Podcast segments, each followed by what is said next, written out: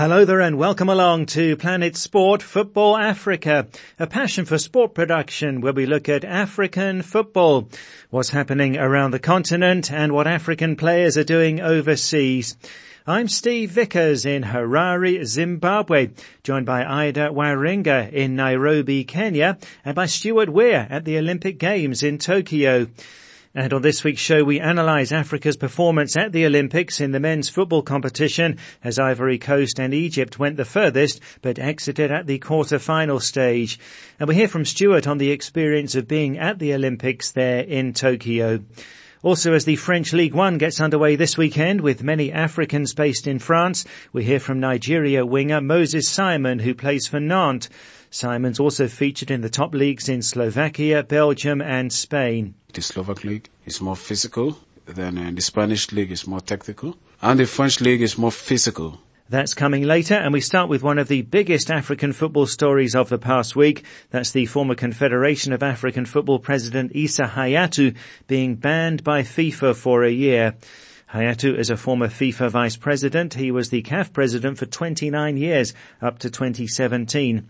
Now FIFA found that Hayatou had breached the article relating to duty of loyalty in their code of ethics, and FIFA's investigation centered on Hayatou's involvement in the deal struck with Lagardère Sports over the media and marketing rights of competitions organized by CAF while he was the CAF president.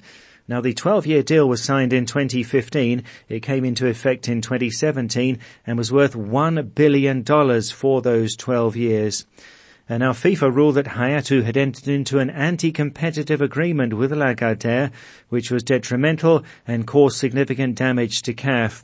Hayatou's ban means that he can't be involved in January's Africa Cup of Nations being held in his home country of Cameroon.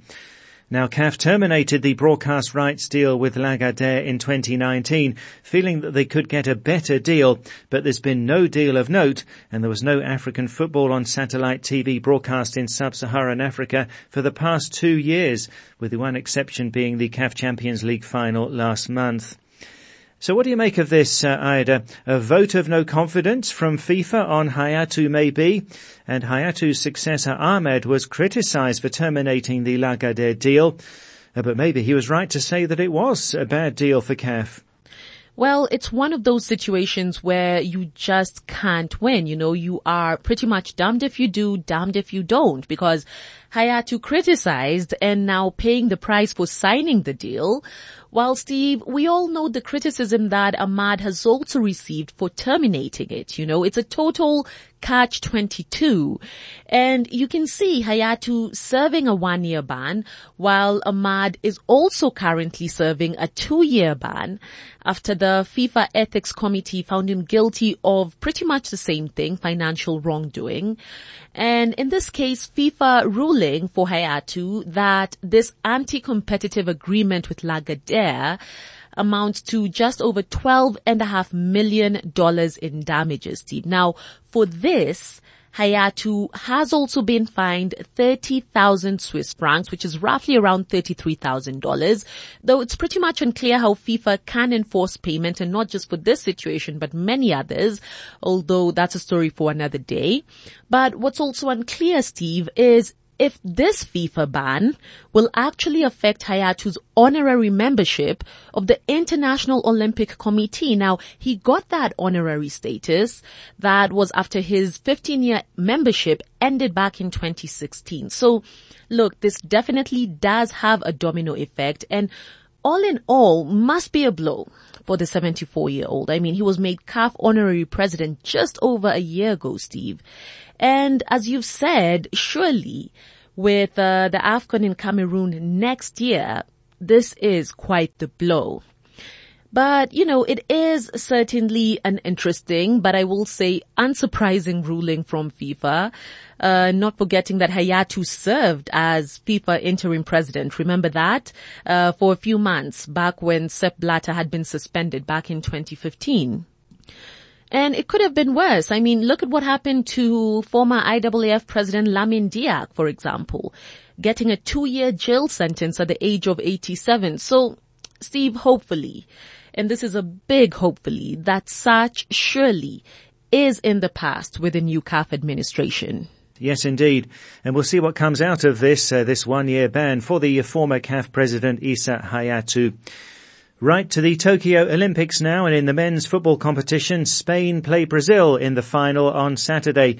Spain beat Ivory Coast 5-2 after extra time in the quarter-finals and Brazil knocked out Egypt 1-0 also in the quarter-finals. So there's not going to be an African winner this time, and indeed it's been a long time. Cameroon were the gold medalists in 2000 and Nigeria in 1996.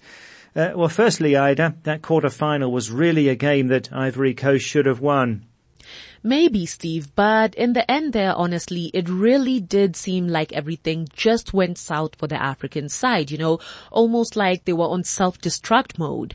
And uh, just to remind the listeners that the Olympic men's football competition in Tokyo has been restricted to the national under 24 teams, but with a maximum of three overage players. Now, with that said, it must have been a game of mixed emotions for one of Ivory Coast's senior players, Eric Bailly, who really did go from hero to villain, you know. Bailly scored the opener only to concede a penalty after, frankly, what was a bizarre handball. And that, it seems, at least if you ask me, might have been the turning point for the team because the Ivorians simply couldn't keep up in extra time. It looked like they weren't even ready for the game to go into extra time. They seemed tired, you know. And it could have been a combination of a couple of things. Much fitness, one to actually be able to take it the extra mile, literally.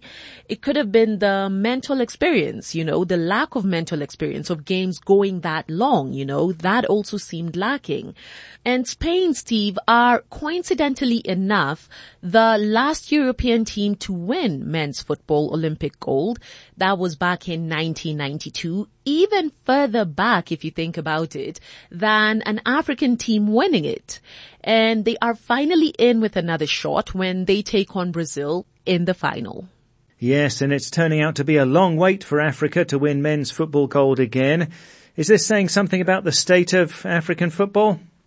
It definitely is, Steve. And I'm sure that when African countries won the Olympic men's football gold back to back, I bet no one would have guessed that it would be 21 years and counting, you know, for another gold.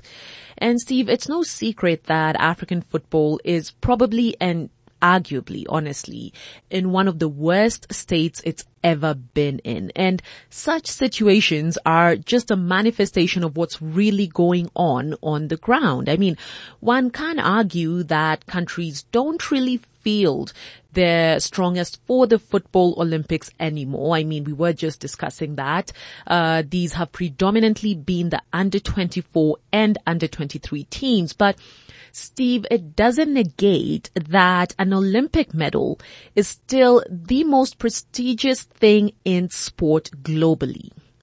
And we've said it before, we'll say it again, that the lack of structures in African football will ultimately affect everything in the game on the continent. And even this, because this is also directly related to, say, lack of youth development structures that can eventually transition to senior football. I mean, we've had that problem in Africa for quite a while. Nigeria, for example, Steve, have been world under 17 champions five times, yet we see them struggling even in the Nations Cup. So look, it's going to take a lot kudos to Ivory Coast, kudos to South Africa and Egypt who qualified beyond what was the group of death. Kudos. But more definitely needs to be done and not even necessarily by the players first, but by the powers that be. Yeah, sure. Thanks, Ida. And we can go to Tokyo now. Stuart Weir is there. When we spoke to him last week, he'd only just come out of hotel quarantine. Uh, so, Stuart, uh, how are the games going there in Tokyo? Well, Steve, this is my fifth Olympics. The Games, of course, were postponed for a year, almost cancelled altogether, and it has been a great effort by the Japanese hosts to make the Games happen and to do so in a safe manner in the midst of a global pandemic. But the games are going well, I think. I've always felt safe. I'm enjoying the games and feel immensely privileged to be here.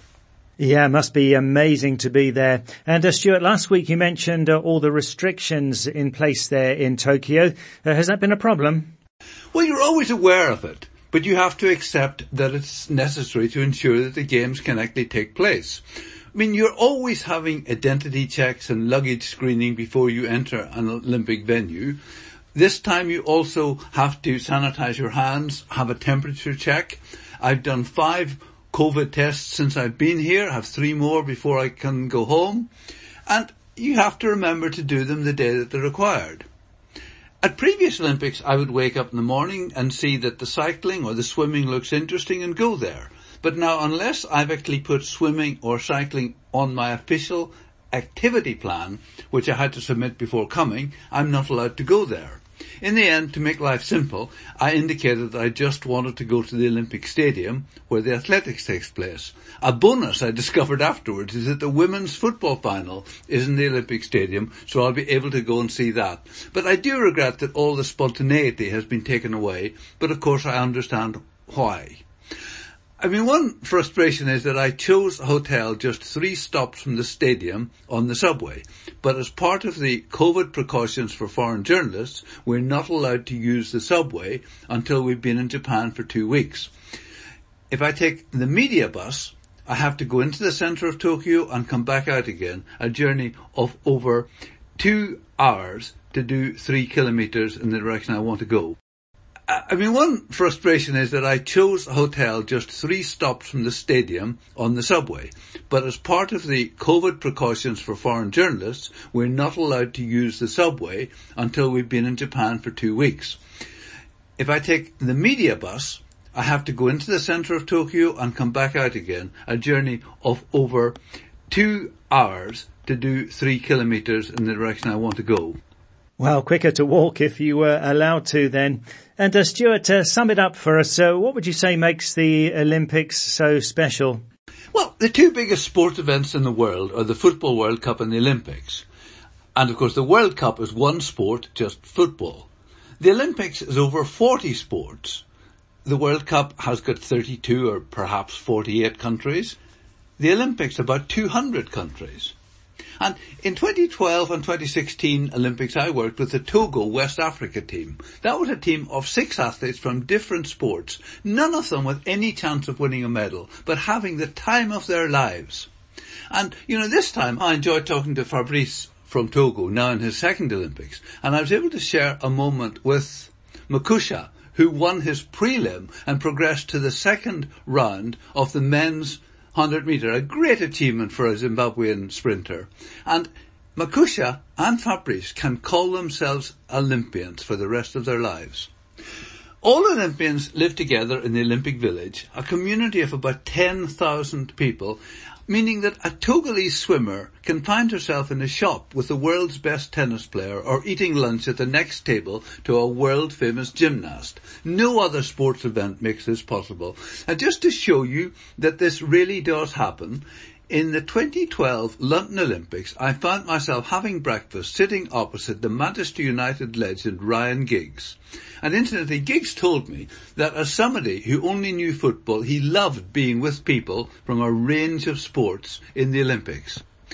Unfortunately, in Tokyo 2020, the downside is that athletes are also living under the same regulations uh, as the media. They're not allowed to leave the village except to train or compete. No sightseeing, no shopping. Normally athletes would compete and then party. This year they compete and go home within two days. They're discouraged from socializing outside the team bubble. I interviewed an athlete in the village this week. We had to stand two to three meters apart with a barrier down the middle. Not very conducive to having a relaxed conversation. But, you know, as in everything else, one commends the Japanese for finding a way to stage the games and accepts all the restrictions. The sports included in the Olympic program include individual sports like athletics, swimming, team sports like football, basketball, hockey. There's boxing and wrestling and fencing. But then there are sports like artistic gymnastics or synchronized swimming which while they require a high level of fitness and skill, look to me more like art than sport. And in order to appeal to the younger audience, the Olympics keeps introducing new sports. I mean, we've got skateboarding and climbing for the first time this year. And the first skateboard medals went to a 12 year old who narrowly beat a 13 year old to win. And over 80 countries have won a medal in these Olympics still called Tokyo 2020, even though they're in 2021. And that includes 11 African countries, Ghana, Ivory Coast, Egypt, Namibia, Uganda, Nigeria, Kenya, Morocco, Tunisia, South Africa and Ethiopia. All right, so that's a part of what makes the Olympics so special. And I've really enjoyed some of these sports like skateboarding and surfing, as well as the athletics uh, and the football, of course, and uh, many other sports. Uh, now then, Stuart, let's get your views on the football tournament at the Olympics. Uh, there's a huge following for the football in Africa and in South America too, with the success that they've had uh, over the years. Uh, of course, the Olympics football tournament is for under 23s in the men's, plus three overage players, while under 20 24 this time around as the Olympics was delayed by a year, uh, while for the women there's no age restriction. Uh, but uh, how important would you say the football is at the Olympics, Stuart? Well, that's a great question, Steve. You know, the men's football has been in the Olympics since 1932, women since 1996. And the women's competition is very important, almost on a par with the World Cup. But the problem with the men's football is that clubs generally do not want their players playing in the Olympics, partly because of the timing, just before the new season in Europe, and perhaps also meaning that players don't get a summer break. Um, for example, Mo Salah, I understand was very keen to play for Egypt this summer, but Liverpool put pressure on him not to do so.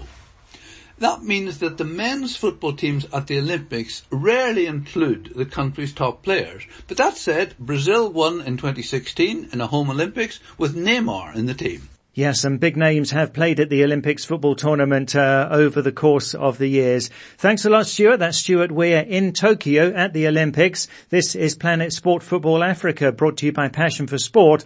And still to come, a look ahead to the start of the French League One season. We'll hear from Nigeria winger Moses Simon, who plays there. You can follow us on Twitter at Planet Sport FA and our website is planetsport.tv and you can download our app and listen to the show anytime and access past programs too in our archive. To download the app, go to the Play Store or the Apple iTunes App Store and enter Planet Sport Football Africa.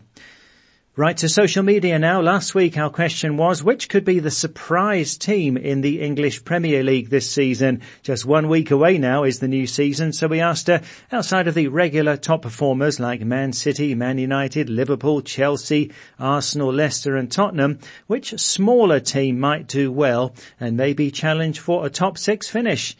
With your comments, here's Planet Sport Football Africa's Ephraim Tagu. Uh, thanks, Steve. And on WhatsApp, we start with uh, Smart Eddie in Uganda, who says, I think it'll be Everton. Despite the fact that they've lost one of the best coaches in world football in Carlo Ancelotti, this time round, I think they're going to be among the top six.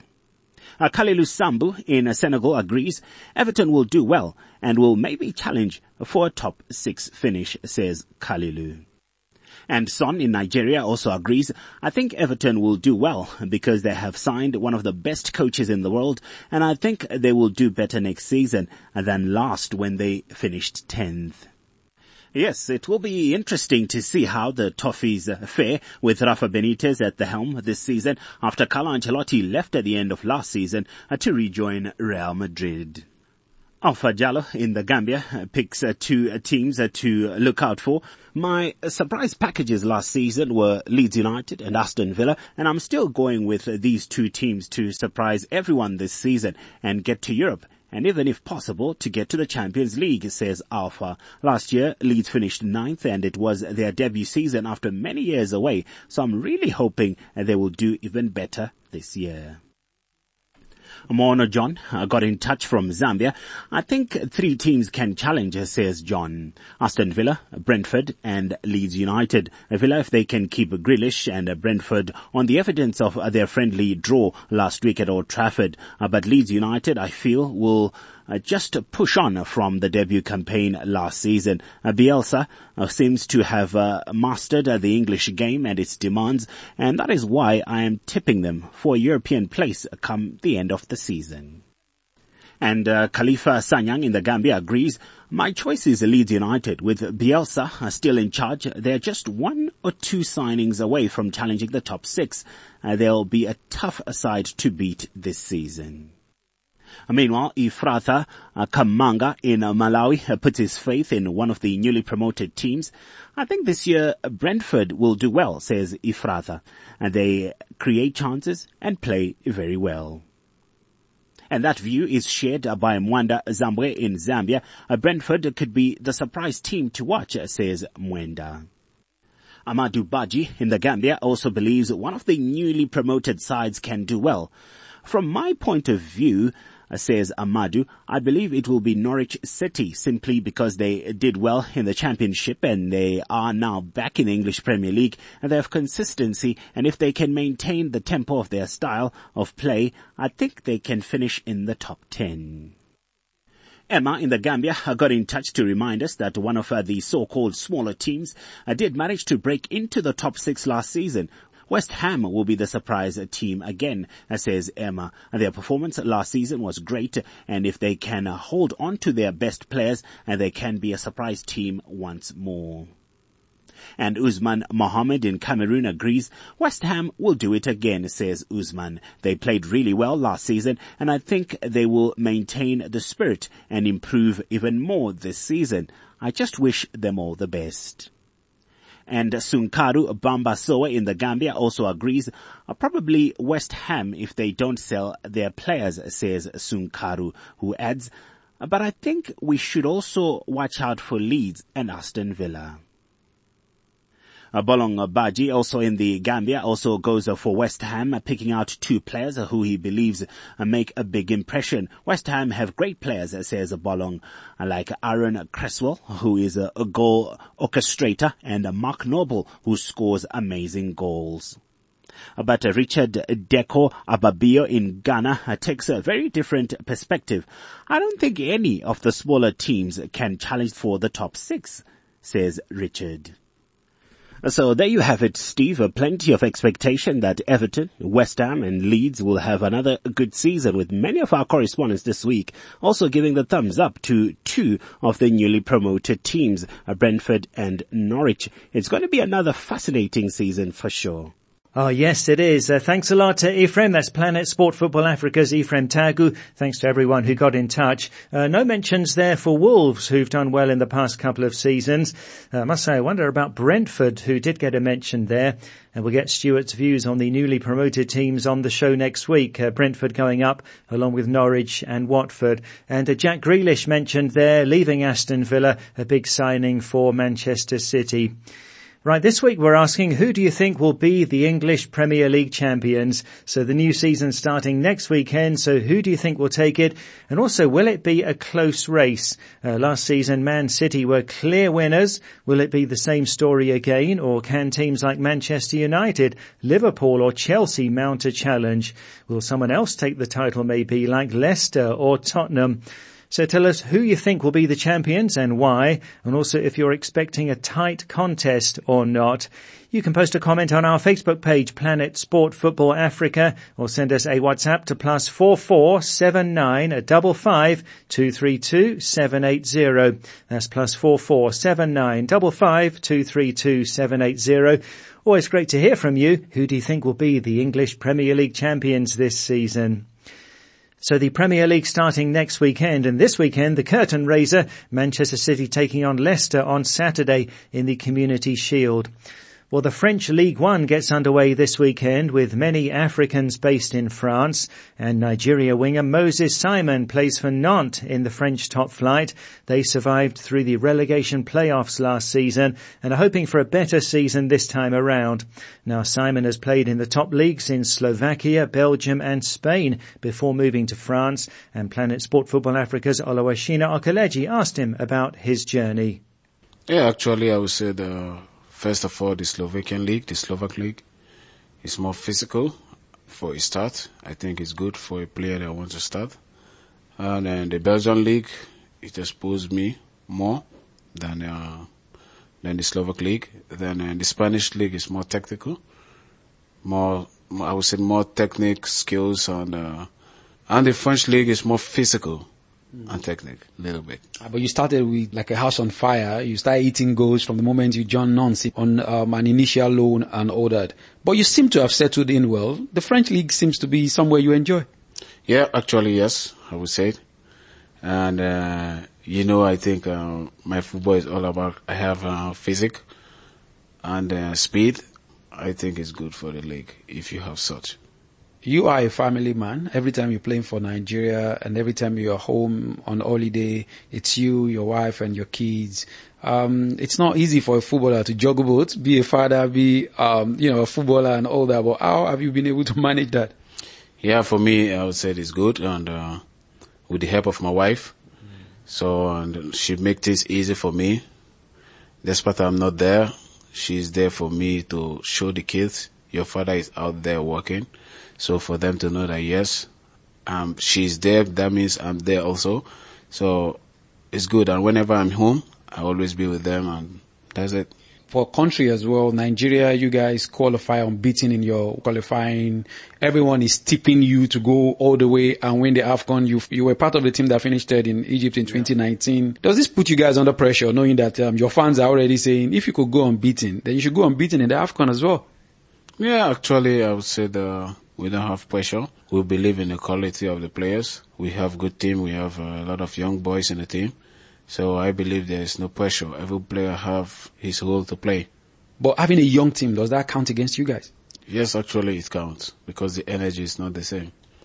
I think it's positive, but I, uh, it's positive and actually we need maybe one or two uh, experienced player, old players in the team. Do You're someone who try as much as possible to stay connected with your religion, Christianity, and um, you've often say how much role God plays in your life and all that. How much of an influence does, does God and Christianity in your career? A lot, a lot. God protect me from a lot of things and uh, I've seen it and I believe in it. I believe in God, my family, everyone. So, and I will praise Him wherever I go and I trust in Him. Everyone's got their own favorite book. For some, it's Corinthians. For you, I found out it's Psalms. And uh, which book of Psalms is yours? Favorite, your favorite one? Mine is Psalm 91. He that dwelleth in the secret place of the Most High God shall abide under the shadow of the Almighty. And may the Almighty continue to protect you. Amen. Amen. Thank you, Bob. That's Nigeria winger Moses Simon, who plays for Nantes in the French top flight, and the league starts this weekend. Uh, Simon talking there to Planet Sport Football Africa's Oluwashina Okeleji. It was a surprise season last time as Lille won the league for the first time in 10 years, denying Paris Saint-Germain a fourth straight title. Uh, Lille won it by a single point as it went down to the final day. Uh, this time around, PSG are the favourites to win back the title. Uh, their manager Mauricio Pochettino was appointed in January this year, so this is his first full season in charge. And one of their big signings is Morocco fullback Achraf Hakimi, signing him from Inter Milan in Italy. Also signing Liverpool's Gini Wijnaldum, Senegal's Idrissa Gueye still with PSG, and another of their big signings, goalkeeper Gianluigi Donnarumma, who was the Euro 2020 player of the tournament with Italy. So you can see why PSG are the favourites for the title. Uh, Monaco finished third last season, Senegal's Crepin Diatta in their squad. Lyon finished fourth. Tino Kadewere, the exciting Zimbabwean forward, is hoping to have a great season there. So lots of African players in France and Paris Saint-Germain, the favourites as the league kicks off this weekend. Right, that's it for the show for this week. But uh, before we go, a reminder of our question on social media. Who do you think's going to win the English Premier League and why? And will it be a close one this time around or will Man City run away with it again? You can post a comment on our Facebook page. That's Planet Sport Football Africa or send us a WhatsApp to plus four four seven nine double five two three two seven eight zero. That's plus four four seven nine double five two three two seven eight zero. From me, Steve Vickers and Ephraim Tagu in Harare, from Ida Waringa in Nairobi, and Stuart Weir at the Olympics in Tokyo. Thanks a lot for listening, and Planet Sport Football Africa is a passion for sport production.